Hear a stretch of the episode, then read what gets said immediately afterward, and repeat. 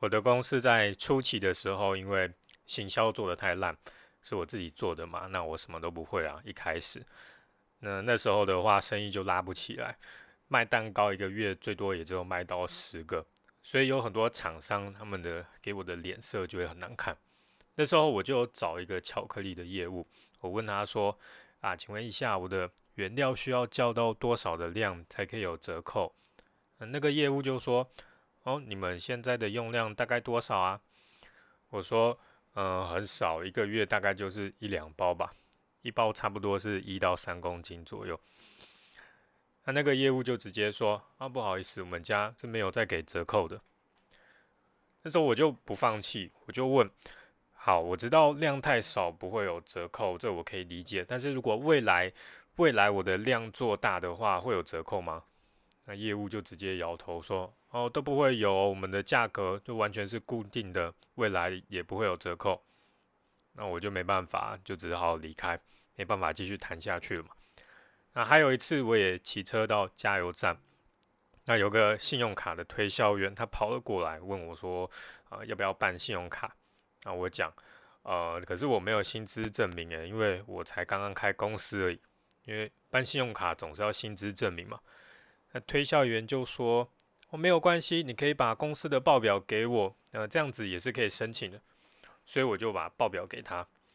那几天之后，那个信用卡的审核部门就打了电话过来，他们说：“啊，王先生真的很不好意思，因为您不符合资格，没有办法办信用卡。”那我愣了一下，就问说：“哦，我可以知道是哪里不合资格吗？”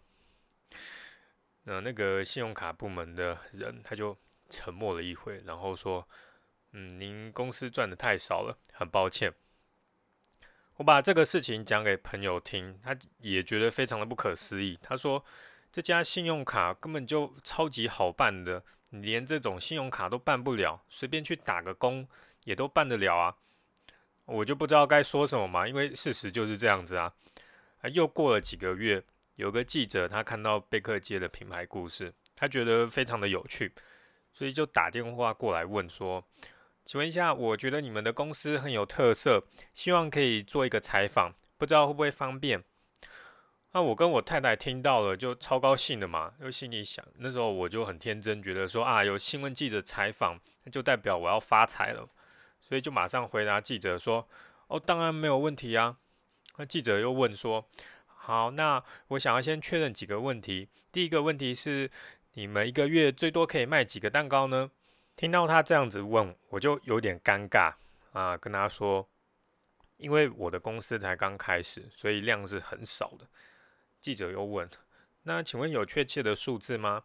因为这样子比较可以吸引观众，譬如说一个月卖了几千个啊之类的。那我就鼓起了勇气，然后跟他说，好吧，其实。我一个月最多就是卖十个。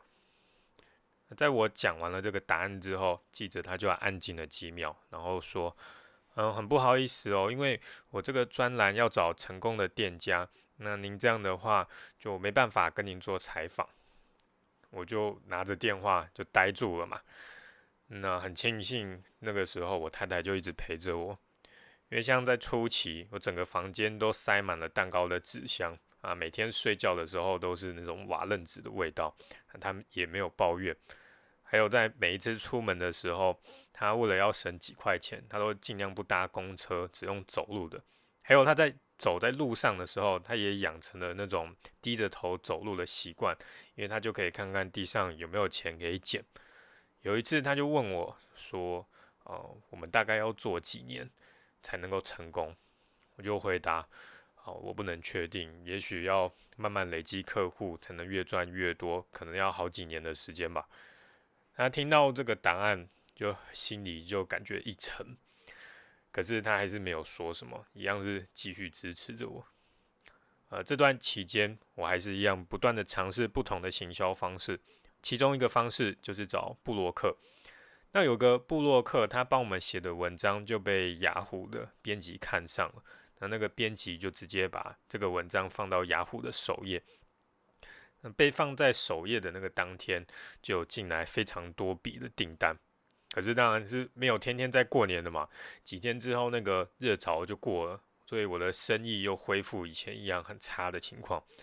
那我就想，也许我应该要找一些方法来赚一点外快，不然真的会穷死。在那个时间，台湾非常流行密室逃脱。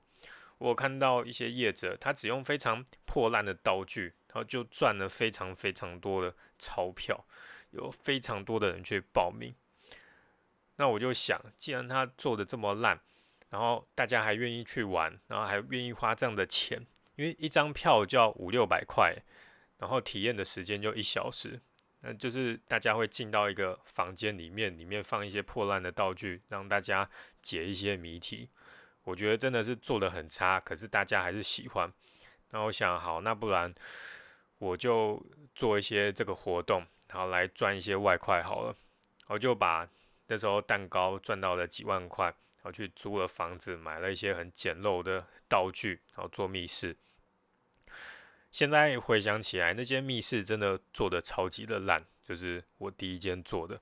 可是因为那时候很流行嘛，啊，竞争对手也少，就吸引了很多的客人，营业额在那个短短几个月的时间就已经累积到了上百万元。所以说这个就叫做站在风口上，连猪都会飞。但是很可惜的是呢，因为这间密室是跟别人合伙的。那意见不合的关系，所以我就选择离开。那上百万的营业额里面，我没有拿半毛钱过来。但是我很快就再开一间密室，全部自己动手来。我就用新的密室赚到的钱来支撑蛋糕的生意。然后在这个同时间，我就大量的学习行销的技巧，让蛋糕的生意慢慢的往上成长。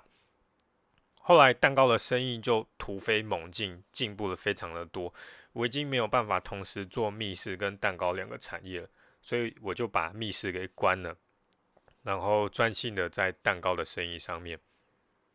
会有这样的转变，除了我不断的去学习行销之外，还有我一直的在模仿。这里讲的模仿，不是说我去照抄别人的东西，而是我会去看看其他的，他都做了哪些的事情，是可以让我学习的。我只要看到别人用了什么样的行销技巧，我就会去学看看，然后不管好的坏的都是。像之前我有一集的内容，好像是我的创业过程二跟一，我有提到说我们其中一个行销的方式是，我跟太太一个一个的去邀请别人来帮我们的粉丝专业来按赞嘛。那跟你讲，这个很烂的方法是我学别人的。因为那时候我有收到某个粉丝专业来邀请我按赞，我就想，哎，既然有人这样做，那我就学看看。可其实这是很烂的方法，我也学了。那你还有没有记得我以前有发过一些漂亮可爱的图片放在粉丝专业上来吸引人嘛？这个不好的方法也是要学别人的，因为我看到有人这样子做，然后吸引了不少粉丝。那其实这个方法也没有用，但是我还是学了。虽然我学到很多烂的方法，可是就像是吃到很烂的东西、坏掉的东西一样，赶快吐掉，再换下一个就好了。不断的一直去尝试，还有模仿，那总有学到好东西的一天嘛。像是我看到某间甜点店，他因为打 Facebook 广告的关系，他生意变得很好，所以我也就试着打广告。结果这次总算是学对啦，因为这个是有用的方法，让我的生意进步了嘛。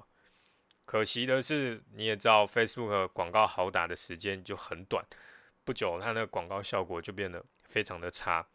那我就要开始去学不同的行销的技巧，来让业绩慢慢的爬起来。这个就是我的过程，跟一般人想的不一样。很多人还以为我刚创业就是行销的高手，或者是富二代。那因为这样贝克街才这么容易做得起来，那其实完全不是这样。一点都不容易，在初期可以说是我没有钱，然后又干一堆的蠢事，什么事情都不懂，这才是我刚开始创业的形容。如果你想要创业成功，学习进步调整，然后花最少的钱，一步一步的往前走，才是最安全的方法。那最后我要补充一下开头那个故事，它的后续的发展。那个巧克力的业务员。在我把贝克街做起来，一年做到三四千万之后，他打了一通电话给我说：“啊，请问你要用我们家的巧克力吗？我可以给你很大的折扣哦。”我就跟他说：“诶，当初你不是讲不管量多大都不会有折扣吗？”那业务员就说：“啊，这个其实也不是这样说啦。”当然最后他讲了什么我也不记得了啦。反正他们就是损失很多的业绩就对了。这个就是我的创业过程，关于模仿啊，它非常的有用。